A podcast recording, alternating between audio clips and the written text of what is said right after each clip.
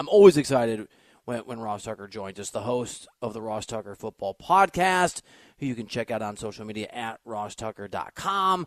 Uh, the guy who works with myfrontpagestory.com, which we talk about a lot of the time. It's a great gift. And, and, and Ross and I sort of uh, workshop, workshop this a few a few appearances ago. Could be a gag gift. I still got to get D-Cell one just about his life's journey to this show and me teasing him in the breaks and making him think my equipment's broken. That'll be on myfrontpagestory.com when uh, we do it for, for D-Cell. Mr. Ross Tucker joins us right now. Ross, what's up, buddy?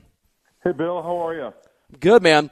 Um, give, give me your take here. So I, I, I, I talked at the start of the show about how I can't tell if I'm being hoodwinked by Baker Mayfield because I want to believe that guys can have second chances or whether I was right in, in hearing in his press conference a little, maybe some humility and, and maybe the, the recipe for learning from some mistakes in Cleveland. What was your I- impression of Baker? Are you are you buying the notion? Did you have the same reaction I did that his press conference sounded encouraging? I will buy that it sounded encouraging. Uh, what I will submit to you, though, as Exhibit B, is go back to the 2020 season when it was the first year for Kevin Stefanski. The Browns obviously had a good year. They made the playoffs. They beat the Steelers in a playoff game. If you go back, he said and did all the right things that year. You know, Stefanski came in, and I don't know what he said, but Baker bought into it, and he was the consummate professional. He was sort of the CEO type quarterback you're looking for.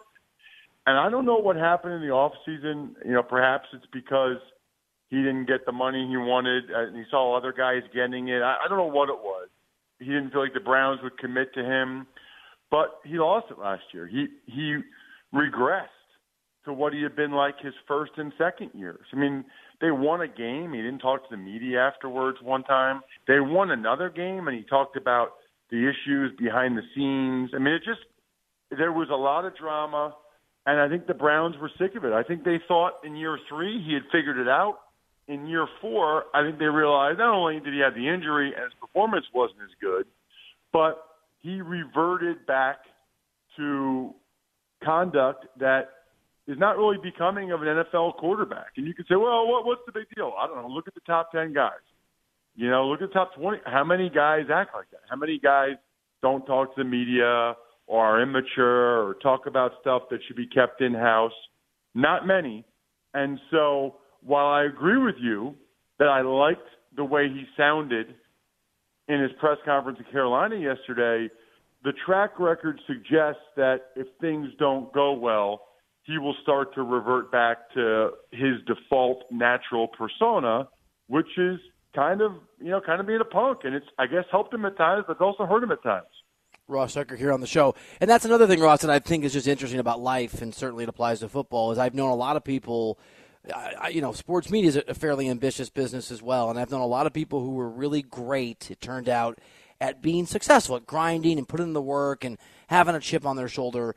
And, and several of those folks who got to you know serious heights in the business that I'm in, who had a lot of trouble handling that success. And you know, Pat Riley wrote about this and talked about this. It's it's a known thing. Do you think that that's a common reality in, in, in the NFL and maybe with Baker that being successful and then handling that actual success or just take different skill sets? Yeah, I do think it, it, I do think it's different, and I always say this too. You know, there's no real like you know those like big yellow books like the Idiot's Guide to you know whatever Idiot's Guide to Spanish yeah. or whatever it is, right? Like there's no idiot's guide to being young, rich, and famous in your 20s.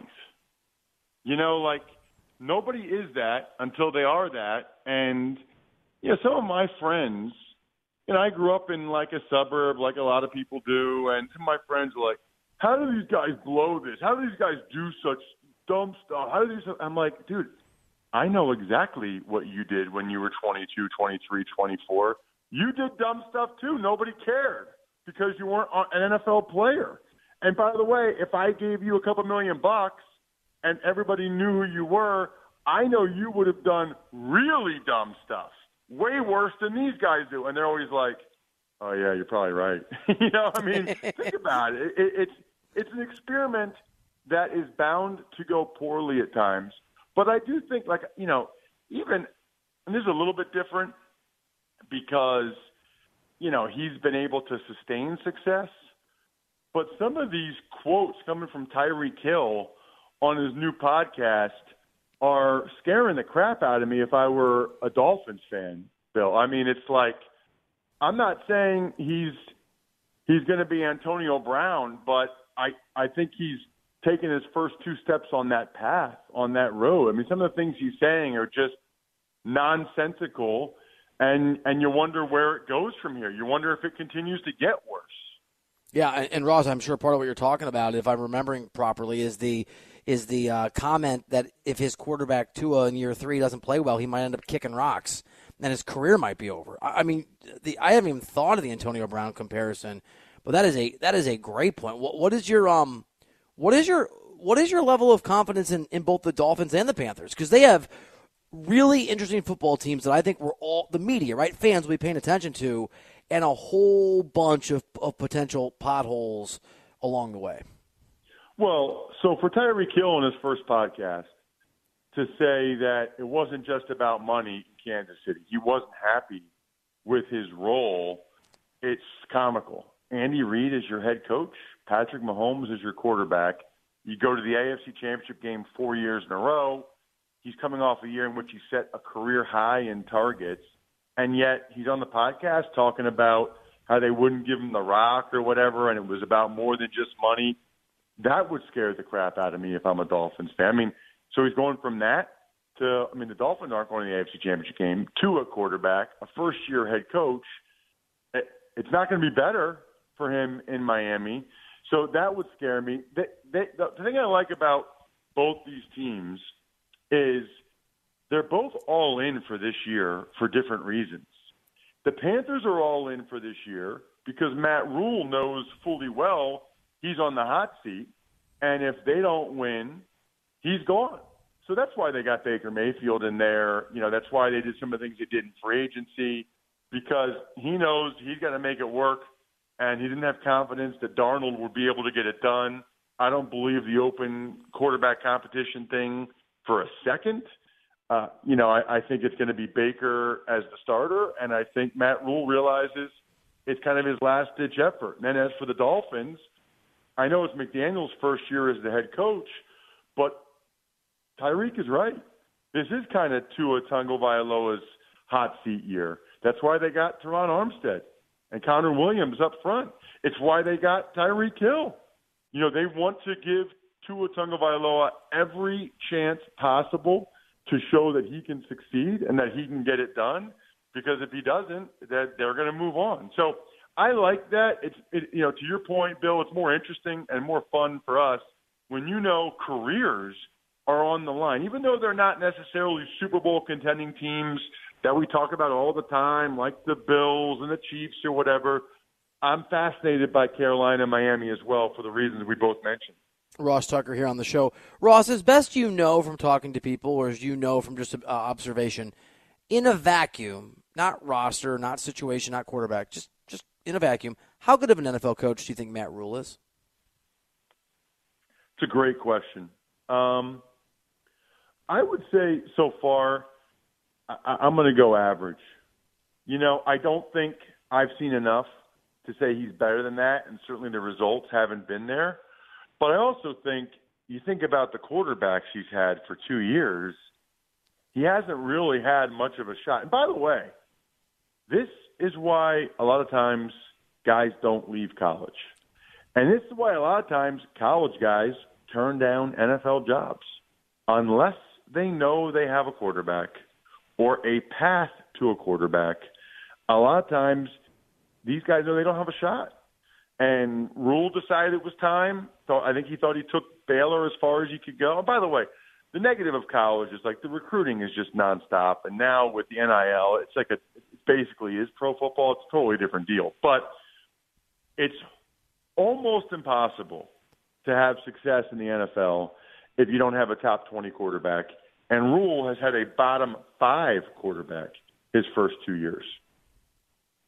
Yeah, it's, I mean, it's absolutely right. Talking to Ross Tucker here on the show. Ross, I have a sort of, uh, my, my, my, my brain just went to a weird place, but you were talking about the need if you're going to make that leap to have a, a, a quarterback you know is going to be great. And I know Urban Meyer, for all the right reasons, is no longer in the NFL, but it made me think about Trevor Lawrence. And, and we're just not talking about him much on this show. Do you have absolute confidence, a little confidence, some confidence? What's your level of belief that Trevor Lawrence, in a different situation this year, can get back on the path to being one of the best QBs in the NFL? Yeah, I would say some. Uh, more than a little. I don't know that I'm going to go a lot. You know, I don't know that I'm going to go a lot, although they certainly are trying to get him into a good place, bringing in guys like Brandon Scherff on the O line, Christian Kirk at receiver. You know, I think they want to take advantage of Trevor Lawrence on his rookie contract in Jacksonville, try to turn things around. And I do have a lot of faith in Doug Pederson, Bill. I mean, I you know, I do the Eagles preseason games on TV. I do their pre games. I, I I watch every snap of Doug Pederson's coaching career in Philadelphia. People forget. I mean, 2017, they win the Super Bowl over Belichick and the Patriots and Tom Brady without their MVP caliber quarterback that year. 2018, he goes down again. They still are an Alshon Jeffery drop away from getting back to the conference championship game at a minimum. Then 2019, they lost everybody other than the quarterback. I mean, they were playing all kinds of practice squad guys, waiver pickups, and they win the division. They get to the playoffs, and Wentz gets the concussion against the Seahawks. My point is, is I think Doug Peter. I, I am actually surprised that there wasn't more of a market for Doug Pederson. There wasn't more of a buzz, and that people nationally aren't talking more about Pederson in Jacksonville. This is a guy that's been there, done that, and proven it. And I think if you believe in Trevor Lawrence, a big reason for that is you believe in, in Doug Pederson, and I absolutely do. Ross Tucker here on the show. I'm Bill Reiter on, on CBS Sports Radio. Uh, Ross, I think it was last time you were on. You were so interesting, I thought insightful and smart on, on Lamar Jackson, and you had real concern. You had real concern just personally on what you'd heard about Lamar and where he was at in his contract negotiation and situation. Uh, he's had a cryptic tweet. We're, we're, still sort of waiting. Obviously, we're in, in, in, the same hurry up and wait situation. Has anything made you less worried about Lamar Jackson since the last time we spoke? A thousand percent. Yeah, he, he has stated publicly on multiple occasions that he wants a new contract. That's all I wanted to hear him say. I did not want him to attempt to play through yet another NFL season and try to remain unscathed from the type of significant injury, maybe a torn patella tendon, whatever it is, that would greatly affect his market value. I mean, look, I don't know him that well. I think I've talked to him maybe once or twice, but it was scaring the heck out of me that here you have this young man who grew up in South Florida that the, the, the Ravens are trying to give him over a hundred million dollars fully guaranteed, and like he he had no interest in even discussing it. It, it, it it's hard to imagine, right? It's almost like there's uh, you have a winning lottery ticket and you won't cash it in. Like you you won, congratulations, you won the lottery. Your number, and you literally won't go to the store to to get the money. I mean I, I am so glad to hear that he wants a new deal. I think somehow, some way, they'll get it done. Uh, now, look, I'm sure he wants better than Deshaun Watson. I'm sure the Ravens are uncomfortable with that, and they'll have to try to figure it out. But I just want that young man to give his entire family, generations, financial security because of the unique God-given gifts he, he's been given. And it's going to happen. You know, all all we needed, Bill, was for him to say the word. All we needed was for him to engage. Engage, Maverick. Engage. We just need him to engage.